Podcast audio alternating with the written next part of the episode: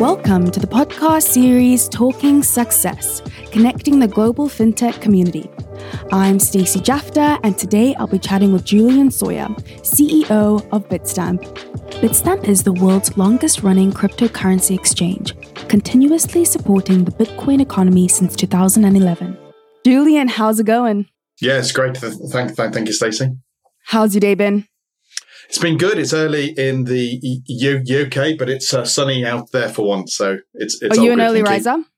Uh, yeah, I am actually. Yes, I think it's the it's the joy of working in a global company that I've got colleagues awake twenty four seven. So there's always a uh, an email or a Slack ready, ready to uh, to be responded to. What's the time? We want to know what's your ideal time to wake up. What's your average time? The listeners want to know. Uh, uh, I tend to get up something like six something. Uh, okay. Best time would be eight eight thirty until on a on a weekend, but uh, that doesn't happen that, that often these days. Do you have any morning rituals? This is something I'm personally interested in knowing how different leaders in the space um, spend their mornings. Do you have anything like that, or you just go with the flow kind of guy? I have a very bad habit, which is I look at my phone straight away, uh, and then you and then you see the emails and slacks, and then your head starts uh, processing. Uh, I always have a, a, a, thing that I want to do, which is to get up and go for a cycle or a row or something. Yeah. Uh, but you know, at that time in the morning, it's just n- nicer to stay in bed for another twenty minutes or so. So I, I should do better on that. I really should. awesome, Julian. Let's jump in. I'm curious to learn a little bit about your career to date, going back to where you feel um, makes the most sense, but the floor is yours. Great, thank you. Um, I guess I put my career into sort of three three chunks. So, mm-hmm. sort of twenty years as a management consultant, Accenture, EY. Started my own consultancy and ran that for uh, about twelve years before selling that. Um, and then I kind of got a, a, a, um, you know bored of doing powerpoints and everything else, and wanted to yeah. have a, real job, as I, I used to call it. Um, and I had the opportunity to become a co-founder of Starling Bank, which is one of the challenger banks in the UK and I I was there as COO what an opportunity. for. Yeah, it's an amazing opportunity. So right from you know the first uh, seven or eight uh, people thinking about what does this look like, fundraising, getting your banking license, getting your first customer, making the first card payment, all of those things were just amazing uh, learning experience for for for me and and the team. Um, so I was uh, chief operating officer there four and a half years, um, and then I got the the call to join crypto, um, and it was a kind of an interesting one because the initial reaction was mm, no, thank you, um, and actually what, what what we then unpacked was what is happening in the world of crypto is the merging of of that industry with financial services. And i think the more and more you see and certainly what's happened in the last couple of years is that complete merging effectively of these two industries. And so I talk about Bitstamp as being a financial services business that does crypto. And I think that is super important mm. in terms of the language and what that means in terms of that. So my career has been, uh, in those, in those three, three parts. And I think you, uh, I guess as you move on, you sort of underestimate what you have learned, uh, yeah. in, in the past side. But in terms of yeah, the consultancy gives you a huge, uh, a huge network because you meet a lot of clients, a lot of people, but also see an awful lot of different organizations. And then being so ingrained in, in building a bank means you absolutely understand the regulatory framework, the payments mm. frameworks, etc., which um, has all been uh, really useful while I've been at Bitstamp. When you got that call, what was your knowledge on the crypto space? It, it was it was pretty low. Um, I think I'd bought a bit of uh, Bitcoin in the past, but nothing okay. that material. Did that uh, scare you? But uh, but it did. But I think okay. it's it's kind of where we were in 2015 when we started uh, Starling Bank, which was everybody went, you're going to do what? You're going to start a bank? That doesn't happen. yeah. Uh, it's a technology bank. It's a product that everybody has got. So a current account or checking account. We already have one of those. So, yeah. you know, you end up in this, in this really interesting space where if once you take a step back from the industry and go, so what is happening? What's happening at the macro level here? Mm. And then you just go, ah, that's really, really interesting. And, and I think when you look at um, Bitstamp, so just a, a quick uh, couple of min- minutes on that. So we're the oldest exchange in the world. We're, we're celebrating our 10th birthday uh, ne- next month. Congratulations. Um, thank you. I mean, in, that doesn't that's sound a huge, a huge, lot, but in, in crypto, that is, that's, uh, we're, that's a lifetime. The, it is, it is. Um, and then and then you look at the team there. You look at what we're what our technology is. We look at our platform resilience and security. We look at our regulatory frameworks in Luxembourg, New York, etc. And just go ah. So all the very very hard building blocks, all the very hard mm. things that takes a lot of time has now been done. They've been done by my colleagues and we've done it really, really well. So what we're now doing is looking at how we, you know, accelerate and pivot on the, that, that, that foundation. And that becomes a, uh, a really interesting, exciting uh, journey um, as the next, effectively, the next generation of leadership comes into uh, into Bitstamp. You know, the founder, uh, you know, has been there for ten years. He stepped down once the private equity deal was was was completed, and it's now right. What's that next generation? I think this is interesting when we look at a slightly wider side of fintech rather than just pure Bitstamp. Is you obviously have a lot of founders who are incredibly inspirational and yeah. passionate about what they do. But at some point, you know, they need to go and do something else. Um, yeah. and probably and probably sleep and, and rest. Um, and I think what is interesting is you, are starting to see a few of these now, the older fintechs now yeah. going, okay, so who's the next generation that, that is coming up? And, you know, certainly in our case, that doesn't mean a younger generation. Um, our founder is 20, 20 years younger than me. Um, but, you know, it is about having that experience, that different level of experience and, uh, and drive to take the business in, a, in, in, in, into its next uh, chapter.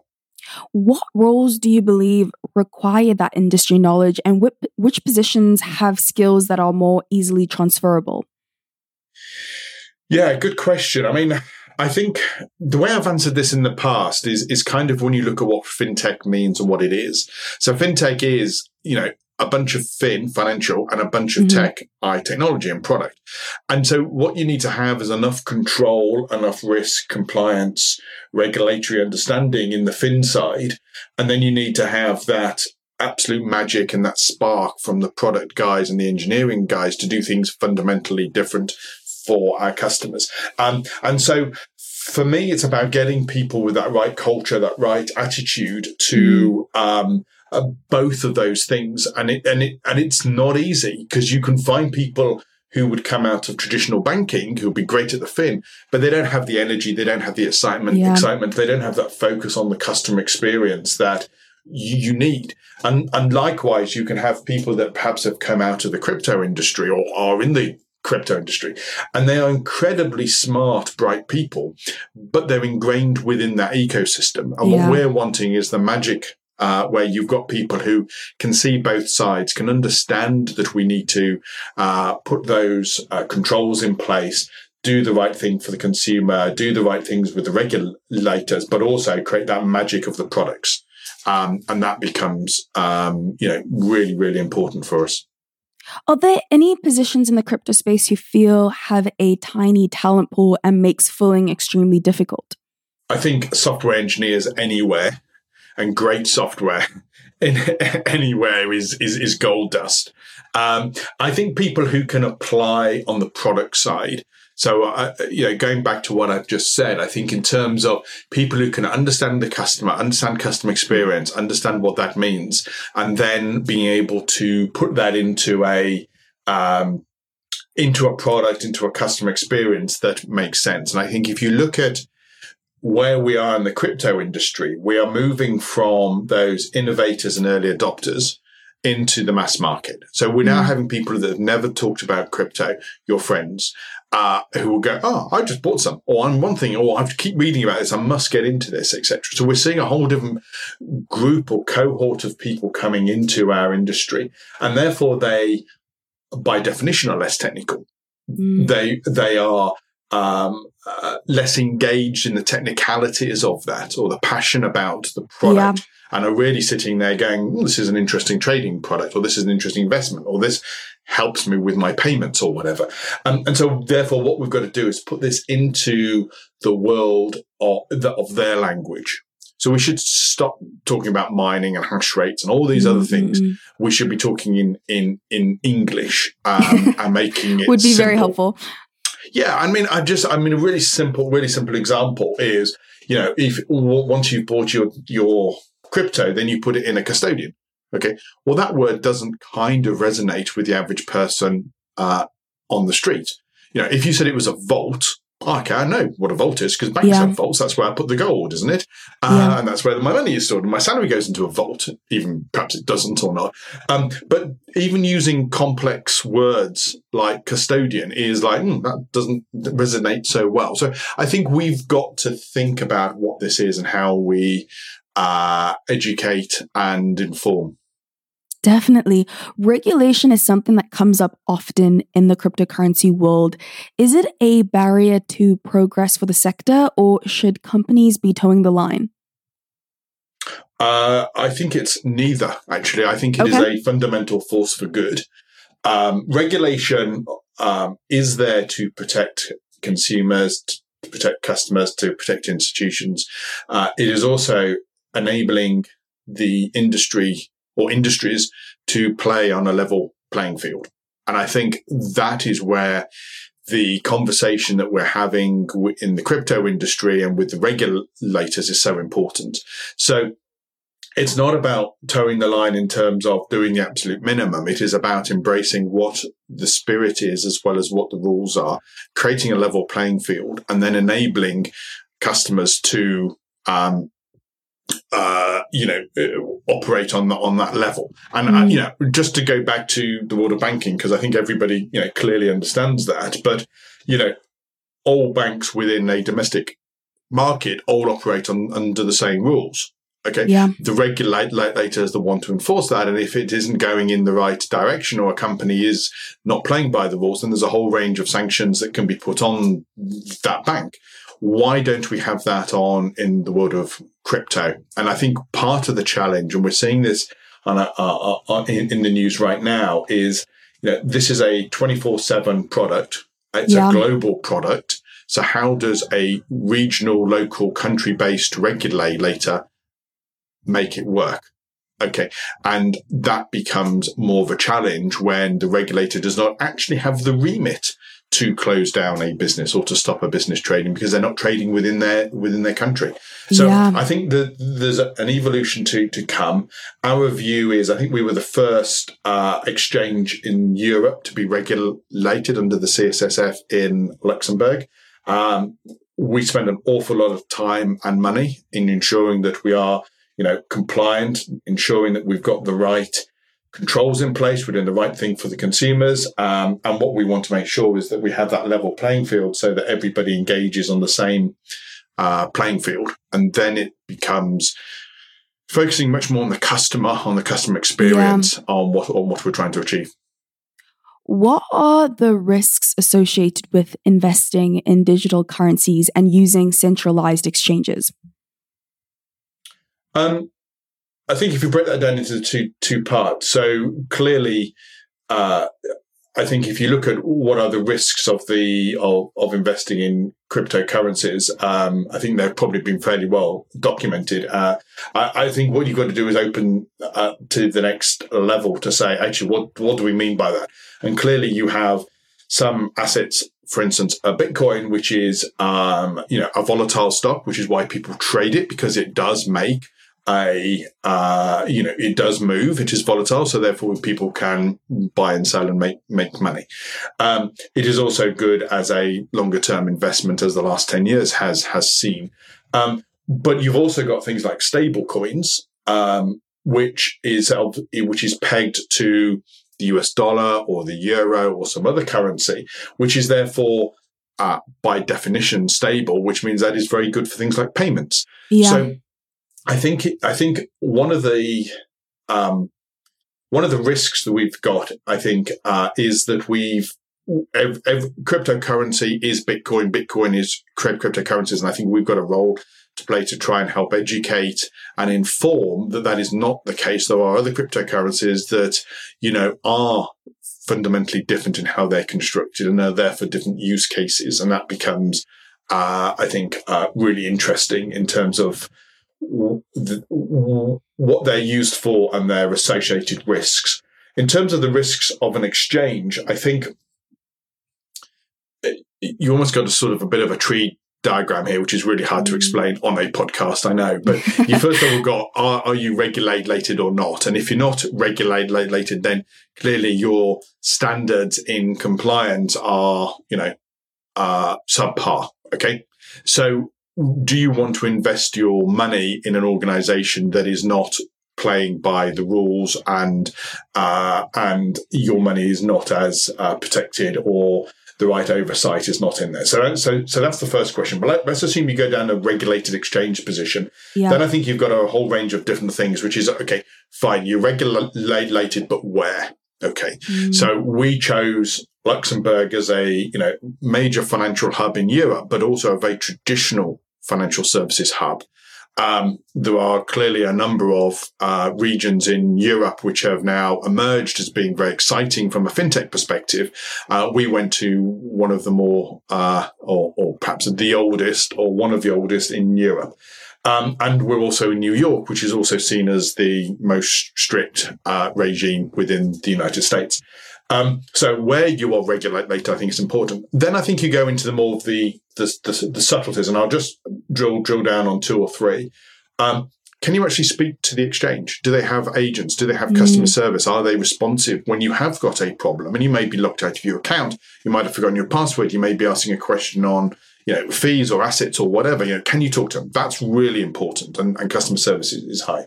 Um, system reliability, both from a system, from an information security perspective, so hacks, but but also uptime. And we've seen in the um, the bull run earlier this year, what we've seen is a number of exchanges at peak volume stop trading, which means I'm not getting the best price. I'm either not able to buy and participate in the in the market that I want to be in, or that I can't sell and exit the market at the price that I want to be in. That becomes absolutely critical in the words yeah. of trust um, that you have there. And then it's about the listing of assets. Um, and I think this becomes kind of interesting. Our approach is that we are not going to list every asset in the world. Um, we are wanting to do those that are safe, secure, have got some um, uh, security behind them in terms of how they're constructed, the technology, the the people who are operating it, etc. And that becomes really important. Um, and again, I think it's about quality versus quantity. So for me, you know, what we're very, very bothered about at Bitstamp is, you know, having fantastic customer experience, talking to customers when they want to talk to us, having the best uptime in the last six months of any major exchange, and then having the right set of, of assets. And our assets are absolutely growing. But what we're not going to do is chase the late, chase the late, latest fad that is out there. What makes Bitstamp so secure and reliable? I think um, it's a it's a security first approach, mm. um, and I think that goes in in two parts. One is ensuring that from a regulator perspective that we can show that we are safe and secure and having you know external auditors coming in internal auditors working with us etc but then having a security first mindset from our software engineers and product leads. So really thinking about how do we do this? How do we ensure that we have got security and resilience and redundancy at the top of the agenda not as an afterthought? And when you're building complex platforms like uh, a trading exchange, that has to be built from day one. It can't be something that you add in late, later. And I think that is where it is um, super important to, you know, to to, to understand the the, the the, the culture. Yeah, the downside of that is there is a cost. The downside of that mm. also is sometimes the products take slightly longer to get out because we want to do it right. But when there is incredibly high volumes, you need a system that may be able to cope with that. You need a system uptime that is phenomenal in terms of always being available 24 7. Um, and you can't do that on the fly. You can't do that as an afterthought. You've got to do that at the one. So it is that, um, that shift in thinking that, you know, perhaps, um, less mature organizations uh, in the fintech space, in the crypto space, will go, I just want to get our product out to market. And that typically probably is the right answer. until you get customers. And then as soon as you've got a customer, you've got to be thinking and changing that mindset. And we've done that from, from uh, day one.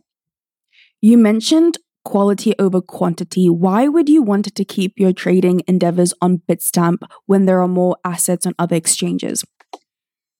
Well, I think if you if you look at the the stats, the um, I think we've got sort of 30 odd assets. We've got 89 pairs of, of, of, of trade, trading pairs, and we are adding, you know, three or four new assets a month. So it's not that we are backwards and coming forwards. What, but when you look at what customers are actually doing, there's a mm. very, very long tail of where there is, um, uh, a lot of noise a lot of volatile price movements because there isn't enough liquidity in the market. There's not enough demand out there. And we don't think it is right for us to list something and then get a customer who may be not as informed, not being able to see Definitely. what everybody else is doing, and then going into a, a, stock which hasn't got that liquidity or doesn't have the resilience uh, around it. Um, and I think, you know, not really wanting to sit here and talk about Elon Musk, but you know, he has done some things in terms of changing some pricing, which, you know, you know, is kind of nice headlines, but is not helpful for the maturity of the market. And so what you then get is, you know, pricing changing fundamentally depending on one person's tweet, not sentiment, not market yeah. changes, not shifts, not customer demand, but one person can make you a lot of money which we love, but also could lose you a lot of money, exactly. which we don't like. And so I think this is all about trying to ensure we're having the, the right conversation um, at, at the right time and that it is safe and secure. So if you look at, you know, the market that we serve, it is the vast majority of crypto assets are on Bitstamp. The ones that you absolutely are engaged with, the ones that you can find information on, you can do your own research, you can track it on websites. You can check the pricing with us. It becomes a trusted place for you to uh, to to trade. And I think it does go back to um, that word trust. Um, yeah. And trust means a whole range of of things. You know, how secure is the app? How secure is the website? The platform? The resilience of that platform, the uptime of that, the assets that we're going to list, the liquidity in the market, transparency on fees, etc. You build that up into a into a story of trust, and that's why we've got uh, a whole range of customers that have been with us for the last ten years because they can see that trust coming coming through the business in every in, in, in every part. Julian, you've been a part of multiple companies with stellar brands, there is a massive impact when you're seen as the go to person in the industry. I don't think there's obviously one secret to achieve this, but what are things businesses can implement to slowly get there? Um, I think for me, uh, what what I like is where you have just got an amazing team, mm-hmm. um, and you've got a team that is working together collegiately uh, sort of you know low egos, just getting the job done. Everybody on the same page because once you get that team, you know, at the executive level, but across the whole organization, you get the organization running as one. Then I think you have a an amazing opportunity to um, utilize all that, all, all, all, those brain cells that we've got within the organization and to execute on some great, great products. And as soon as you start getting into uh, silos, as soon as you're getting into let's do PowerPoint instead of talking to each other, um, as soon as you can't feel that you can critique uh, and um, and you know challenge ideas to improve them, then I think you have a ha, have a problem. Um, so that. for me, it's all it's all about the people. I want you to get the people. The passion comes from from that, and you infuse across across the organisation. Julian, thank you so much for being a part of this podcast. Firstly, I've learned so much, but it was just lovely getting to pick your brain. Thank you, Stacey. Appreciate it. Where's the best place for listeners to reach you? I'm on LinkedIn uh, and on Twitter, um, and you can follow us at, at, at Bitstamp as well. So uh, ho- hopefully everyone can uh, find us in one of those uh, in one of those formats. Fantastic. Thanks again. Thank you, Stacey. Appreciate it. Thank you for listening to this week's episode of Talking Success Connecting the Global FinTech Community. Feel free to follow us on LinkedIn at Talent in the Cloud. And if you're interested in exec talent, expanding your team, or you yourself are looking for a new, exciting change in your career, check out our website, talentinthecloud.io.